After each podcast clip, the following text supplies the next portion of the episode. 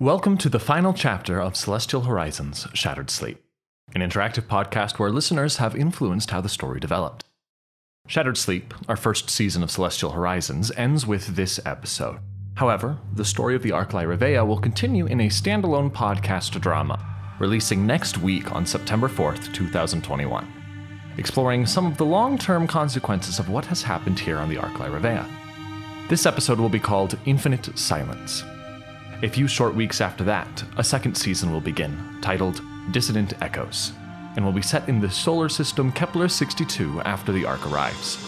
Dissident Echoes will contain multiple new modes of interaction, for both people who want more impactful ways to get involved, and for people who want a more casual experience. Follow us on your favorite social media site for more information about these projects. Alarms deactivated. Redundancy networks restored. Systems at eighty-two percent functionality. After Hollis Saberhagen and the rest of the engineering team successfully broke up the conflict between both the dissenters and Captain Aoman, the remaining members of the crew opted, in tandem with the captain, to wait approximately five years for a resupply delivery of cryojuice from Earth. Earth has built a special vessel known as Keekmir and loaded it up with extra cryofluid and spare parts. They will be attempting to send it to the Ark Lyrevea by means of the same experimental wormhole system that sent the Ark to Kepler sixty-two in the first place. However, due to the complexities and challenges of unanchored wormhole generation, there is only a four point five percent chance that Keekmir will arrive close enough for the crew to retrieve it. Otherwise, it will appear somewhere too far away to reach in the lifetime of those currently awake. Knowing that the chances are slim, the crew has stabilized most of their systems in the five years they've been waiting for the delivery, and now they wait with bated breath as they watch for Keekmir and hope that it is close enough to save them.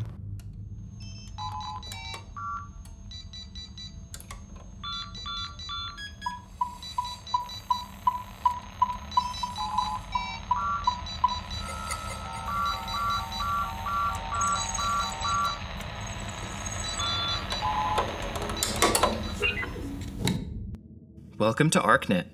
I am Anna, the Arknet Navigational Assistant. Today's Earth date is January eighteenth, twenty-three seventy-eight. For your information, in approximately thirty minutes, Earth will be opening a wormhole and sending the Keekmir resupply vessel through. I will relay real-time updates from the bridge. We are T-minus fifteen seconds to wormhole activation. Are we ready, people? Mission Control, we're standing by. T-minus five, four, three, two, one. Package is en route. The entire ship waits with bated breath while the sensor slowly begins to search the sky for any sign of Keekmir. It could take weeks to find. No sign of anomalies in Sector one, sir. No sign in Sector two. Nothing in Sector three. With every agonizing day, the likeliness of a successful delivery decreases. Every day that passes amounts to years of travel time to possibly pick up the resupply. No sign in Sector six, sir. Uh, nothing in Sector seven. Nothing in Sector eight. Did they miss it? Did something happen to it? Or is it just so far away that its light hasn't had time to reach their eyes yet? Nothing in eleven. Or twelve. We're starting a second pass. Throughout the entire vessel, there are two hundred fifty-one individuals counting on this. Without it, two hundred nineteen will never see home again. Nothing on the second pass, sir. We are searching again. You have to wait just over thirty-nine days until you find it. I've got something, sir. I- I'm detecting the anomaly. How far out is it? Come take a look, sir.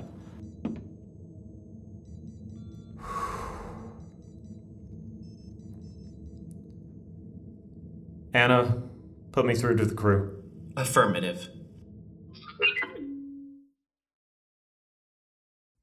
Attention, all crew. For those of you who haven't been listening in real time, we have successfully located Keekmir. I'm sorry to inform you that it is approximately five hundred twenty-six A U away from our current location, which amounts to two hundred ten years of travel. This means that we will not be getting a resupply of the Sculpin antifreeze protein solution, nor the spare parts we had been hoping for.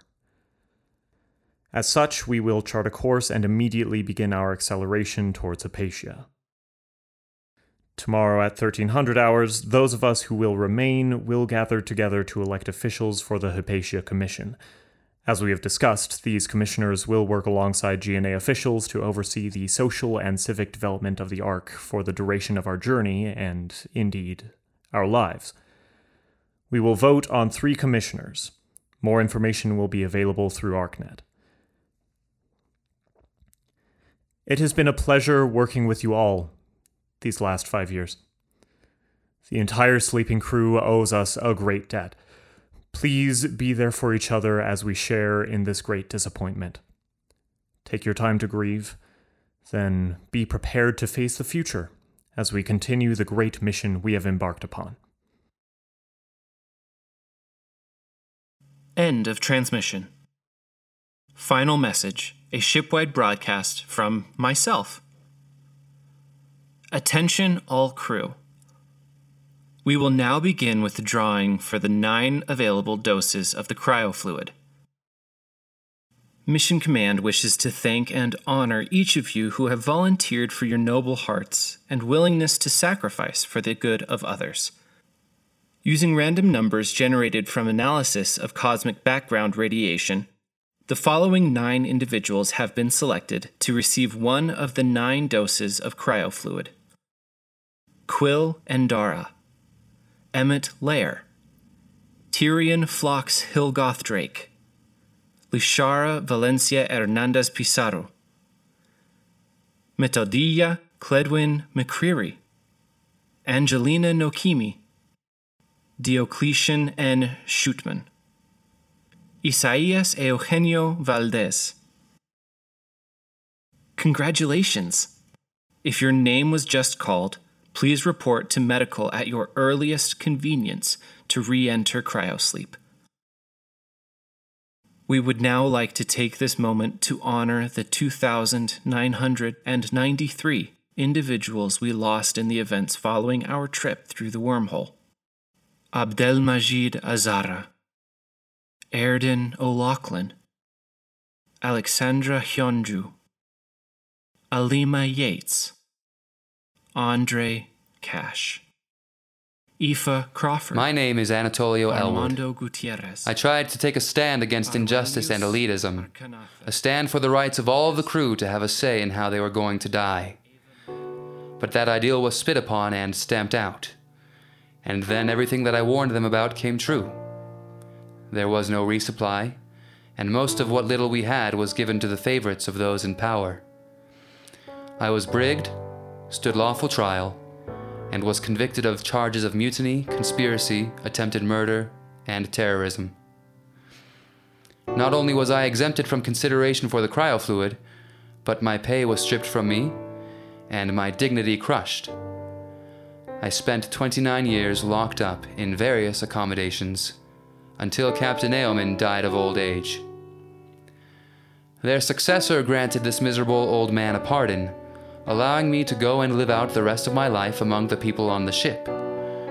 I was nearly sixty by then, surrounded by the adult children of those that stood with me in the communications room. Everywhere I went, they whispered about the man who almost destroyed the mission.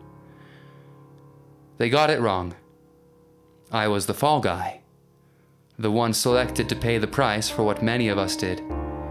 Their parents stood with me, made demands, fired the guns, rigged the explosives. But they were cowards and sellouts, and only I had to pay the price for taking a stand, and I paid with almost three decades of my life. But by the time I was freed, there was nothing to be done about it. History had made up its mind about me. Though, as the children of the Ark had children of their own, some of them dared to talk to me, to ask if the stories about the terrorists and mutineers were true. Don't forget us, I told them.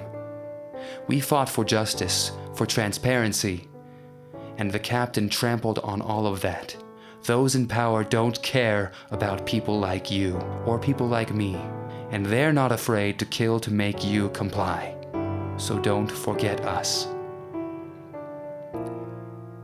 I died of natural causes when I was eighty-one, with an unfinished pile of writings on liberty and respect and justice on the table next to me.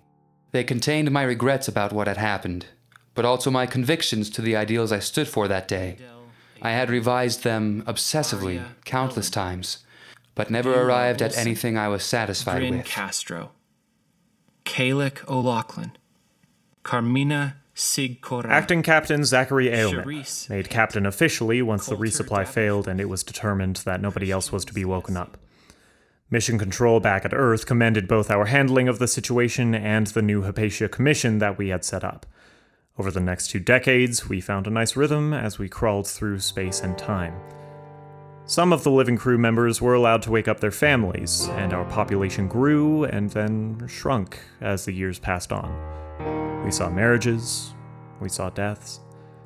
A tiny community of around three hundred inhabiting a vessel the size of Manhattan.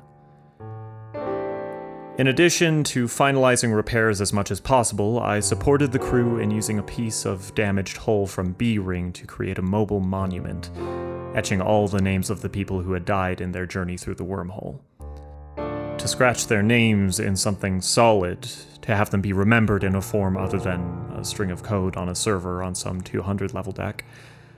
I suppose one trick to leadership is knowing when to allow people to engage in purely sentimental activities, even if they're nothing but a drain of time and energy. At the top of the monument, in the biggest letters, was etched the name Giovanna Stravinsky, the engine specialist killed in the crossfire on that day in the communications room. Alicia Higgins, Ernest Rook Carmus. I allowed them to place the monument in the main mess hall as a frequent reminder of the sacrifices that were made to get the mission this far. Someone wrote an anthem, a line of which was included at the base of the monument.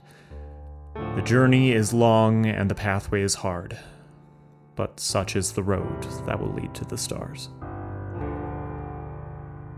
I didn't like the monument. It took up space and was an unsightly hunk of metal, so seeing it at every meal quickly became rather agitating. But still, I allowed it to be kept. Leadership is knowing when to let your people do what they want to do. I worked long hours, day in and day out, running an efficient ship. I selected those of the new generation who would lead the mission the rest of the way to Hypatia, and when my body began to fail, instructed the medical teams not to try and keep me alive. I died in the command chair, as I was working late, writing reports for Mission Command one evening at the age of seventy-four. Jael Holtzer, Jada Haynes, Jonathan Medina, Joshua Hi. Ragnar.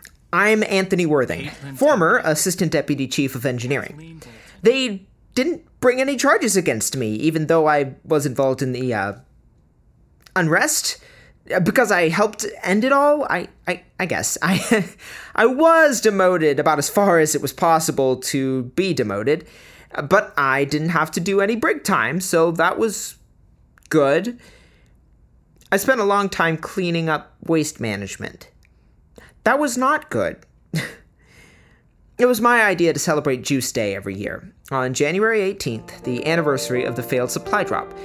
We'd celebrate by drinking, well, juice, fruit, vegetable, whatever, and and toast to the fact that we were unlucky and didn't get any cryo juice. And to the new little community and family we made instead. I mean, if we had gone back to sleep, I wouldn't have met Janice, a mechanical engineer on the A shift, and we wouldn't have had our son, who we named Hollis. We ran out of the solid rations we were allowed to eat after only eight months. But aside from just the reality of really missing real meat and potatoes the rest of my life, living on the Ark wasn't that bad. With some of the ninety percent of the populations are engineers with nothing better to do, there was always something to keep us entertained.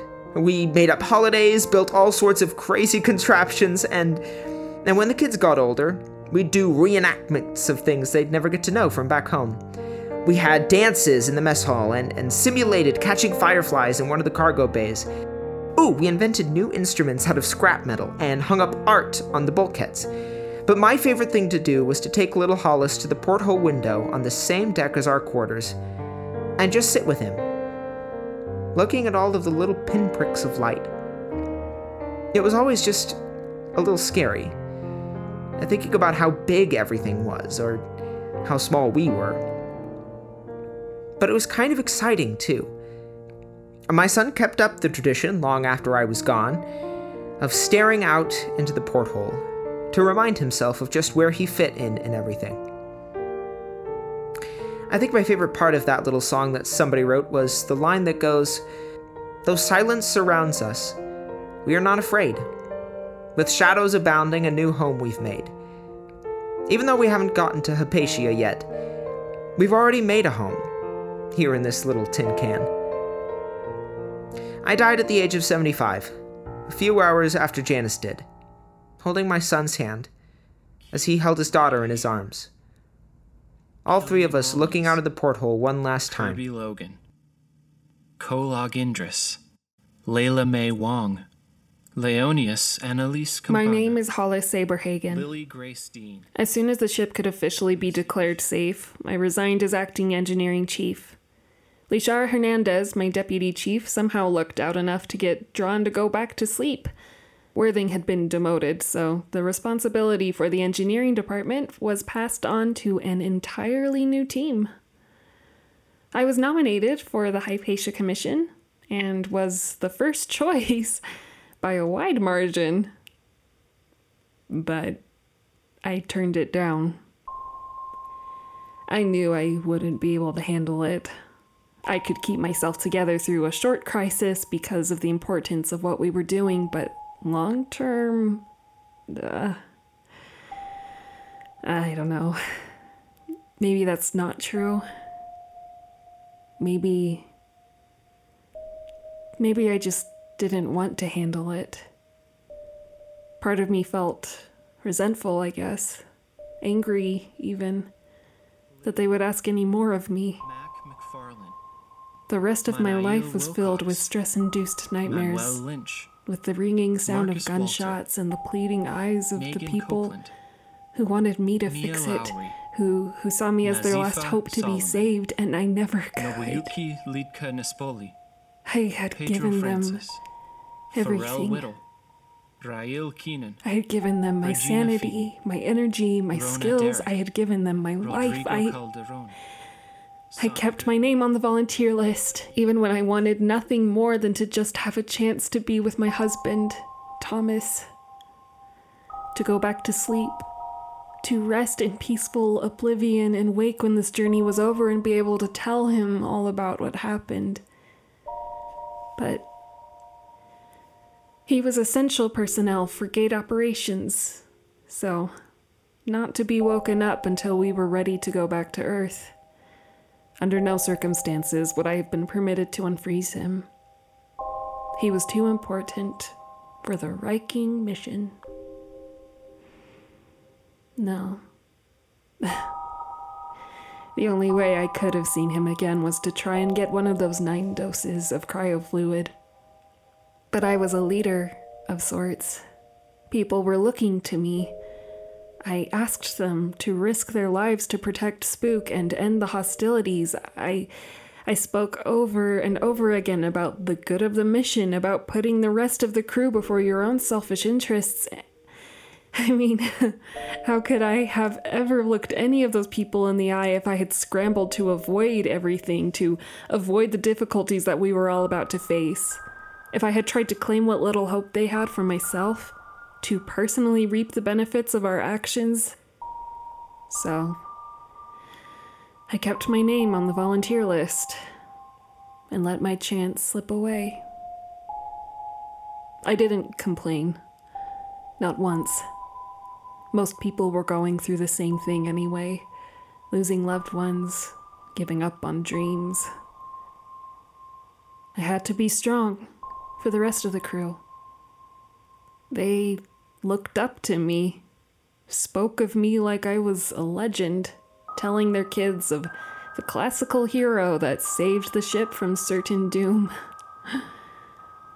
Everybody was my friend, but I couldn't be myself with all of my weakness and exhaustions and vulnerabilities. It was alienating, isolating. In the years that followed, I sometimes found myself with a blanket around my shoulders, curled up on the floor near his cryopod, replaying the last memories of the goodnight kiss and the see you soon we exchanged before going under all those years ago. I kept recording and writing messages for him, and titled the collection, Dear Sleeping Beauty. I chronicled life on the Ark, the tears, the laughter, the mundane. I wrote poems and stories, and my innermost thoughts all addressed to the one person who I felt had always seen me as I was. It gave me some peace in the long years that followed. I eventually would teach engineering courses to the kids that were born on the Ark. That gave me a sense of purpose again, I, I suppose. It made me feel a little bit like a mother, even though I never had kids of my own.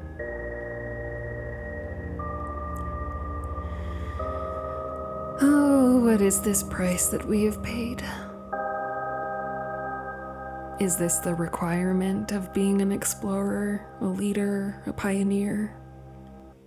Is this the toll exacted from every honest person who finds themselves in times of crisis? Or is this the hand of fate, picking a number of us to pay the price for reaching toward the stars, so that one day our posterity could live among them? I died at the age of sixty-seven, alone, while strapped to all sorts of equipment in a medical bay.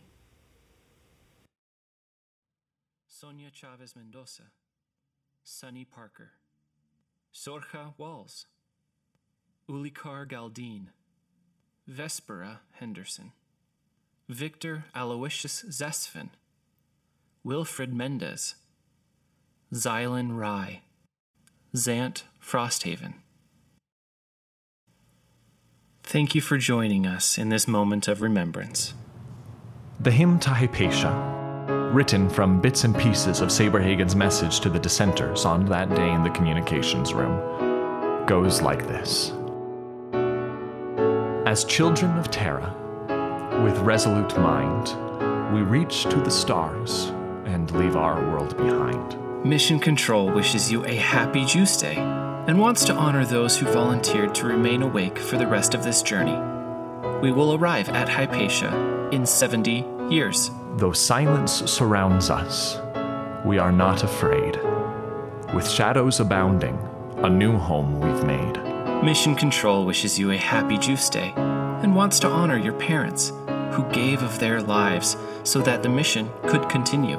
We will arrive at Hypatia in forty-one years. The journey is long, and the pathway is hard, but such is the road that will lead to the stars. Mission Control wishes you a happy Juice Day and wants to honor your grandparents who spent their lives preparing you for the mission. We will arrive at Hypatia in thirteen years. Our heritage grand, our horizons bright. We'll vanquish the shadows and build realms of light. End of message. Good luck, and Godspeed.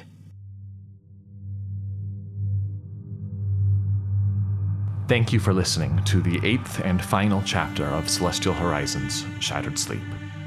As previously announced, a week from today, a standalone episode titled Infinite Silence will be released, set near the end of the Ark Lyrevea's journey to the Hypatia solar system. A few weeks after that, our second season titled Dissident Echoes will begin. For the latest Celestial Horizons news and content releases, please visit our website at celestial horizons dot io.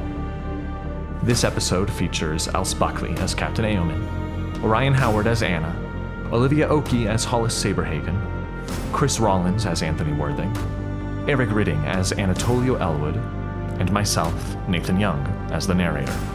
This episode was written by Riley Jeffs and Nathan Young, with music by Marcus Richardson and Nathan Young. Good luck, and Godspeed.